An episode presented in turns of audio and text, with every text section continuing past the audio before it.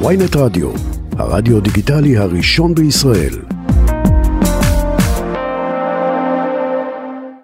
ואני רוצה אה, להגיד שלום לפרופסור אלי מזרחי שהוא מומחה בגריאטריה ובפסיכוגריאטריה, נכון? וואלה, כל הכבוד, ביצית את זה בצורה הנכונה. קצת קשה, קצת קשה להגיד את המילה גריאטריה. כן. הרי כולנו בדרך לשם, זה רק שאלה רוצ- של זמן. נכון, אתה כן. מרצה בפקולטה לרפואה באוניברסיטת תל אביב. אכן כן, מודה באשמה. הוא מסר, הבריאן ג'ונס הזה, הוא עובר טיפולים, צילומים, בדיקות, מדידות, מעקבים, מקפיד על אימונים, מכניס לפה רק מה שבריא. בגיל 45 יש לו לב של בן 37 ועור של בן 28 וריאות של נער בן 18. איך עושים את זה? תקשיבי, בואי בואי בואי. אני קודם כל אסתכל על הכתבה הזו מזווית העין של חוקר. אני קצת במקרה חוקר. אוקיי. אז אה, אם היית קוראת בדקדקנות את המאמר, מסתבר שמדובר בבן אדם אה, שבאיזשהו שלב מסוים בחיים שלו נכנס לדיכאון עם מחשבות אובדניות וסבל מעודף משקל.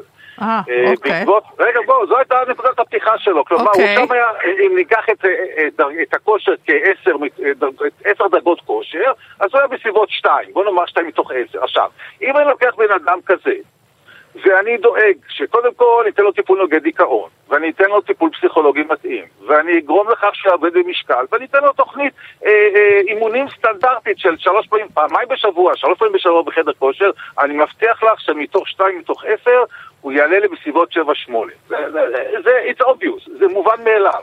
עכשיו, מה שאני שואל את עצמי, מה באמת הייתה התרומה של אותו אורח חיים לסך הכל היכולות של אותו בחור. אם הפתיח שלו היה כשהוא היה דיכאוני בסביבות 2 מתוך 10, ואחרי שהוא יצא מהדיכאון, ירד במשקל וקצת התעמל, עלה לי בסביבות 7-8, מה באמת הייתה הדלתא? מה הייתה התרומה לאותו אה, אורח חיים, הייתי אומר, מאוד אה, לא שגרתי שהוא כרגע מקיים? עכשיו, אני המשכתי לקרוא את המאמר, והמאמר, זו השאלה הראשונה שלי כחוקר שאין לי עליה תשובה.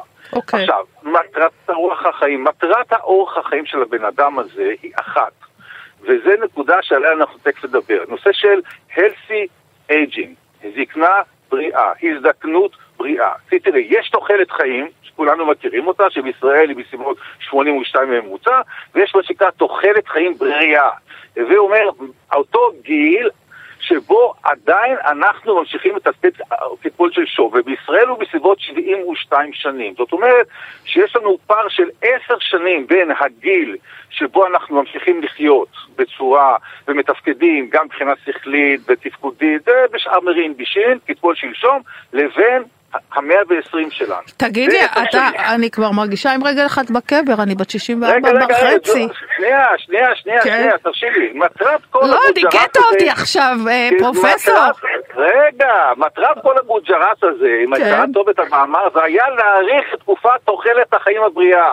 ה-healthy aging, כלומר שבמקום שעד גיל 72 נחיה במיטבנו, נחיה עד גיל 82 במיטבנו, כלומר נחיה עד המאה ועשרים, ואני תמיד מביא את הדוגמה של דוד שלי, שבגיל 94 אמר לדודה, ערב פטירתו, מחר אנחנו נוסעים לירושלים לקנות תינוק, הוא היה סוחר אומנות, ובאותו לילה הקדוש ברוך הוא לקח אותו אה, לתזמורת הפילהרמונית שם למעלה, כי הוא היה כנר בעברו בתזמורת הפילהרמונית. כלומר, הוא תפקד במיטבו עד גיל 94, גם מבחינת יכולת שכלית, רגשית, תפקודית, וש- וכל מה שאת אתה רוצה, יודע כל שיש החבילה. לי, יש לי בחדר כושר, דרך אגב, נשים בנות 89, 90, שבאות כל יום.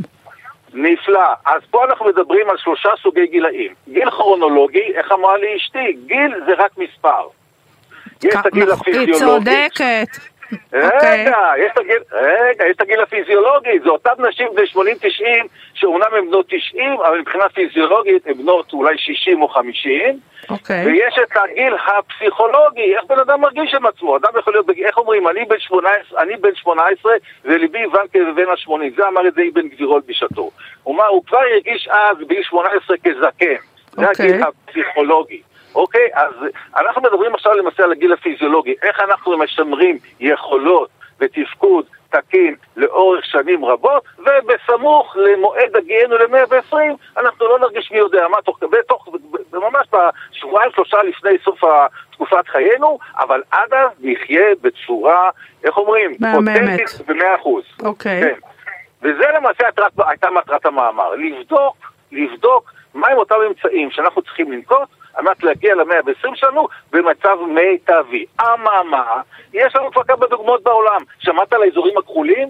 אז בטח שמעת עליהם. זה לא הכוונה לאתרים באינטרנט שאת חושבת כרגע עליהם, אלא זה אותם מקומות בעולם שאנשים חיים עד גיל 90-100 והם מגיעים לגילים, לגיל הזה במצב תפקודי מעולה. יש לנו אי כזה די עיקריה, לידינו, באזור יוון, אני לא, לא, לא ניסע ליפן, עזבי. מה, מה קורה שם? אתה ראית את הסרט עלי הזה?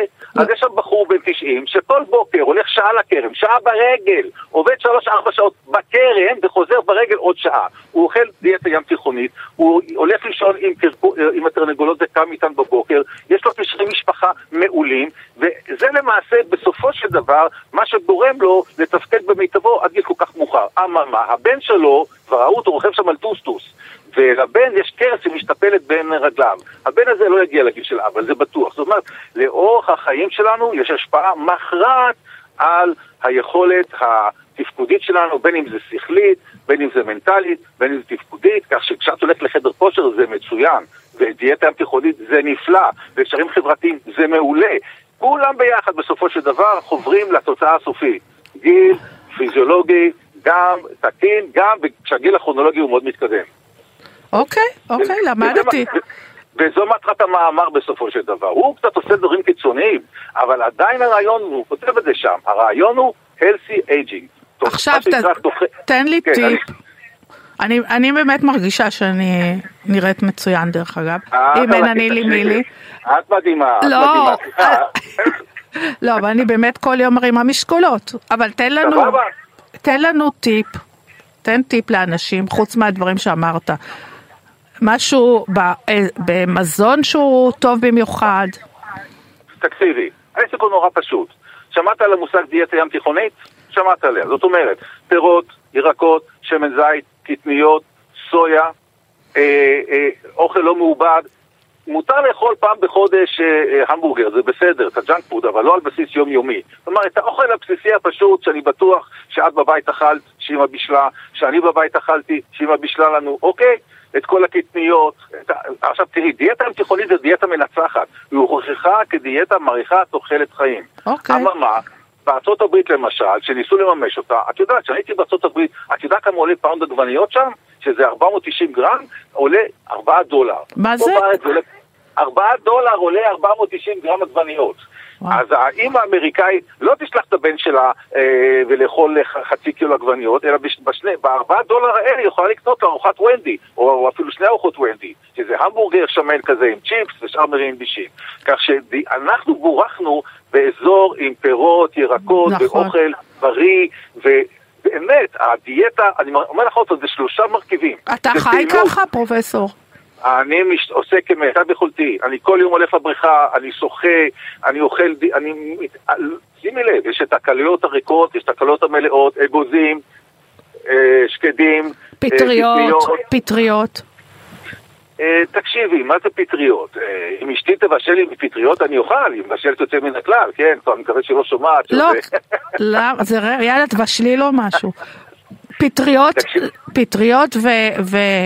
ואומרים שפטריות זה מאוד מאוד בריא, וגם אה, אה, כל הבריז, כל הפירות יער.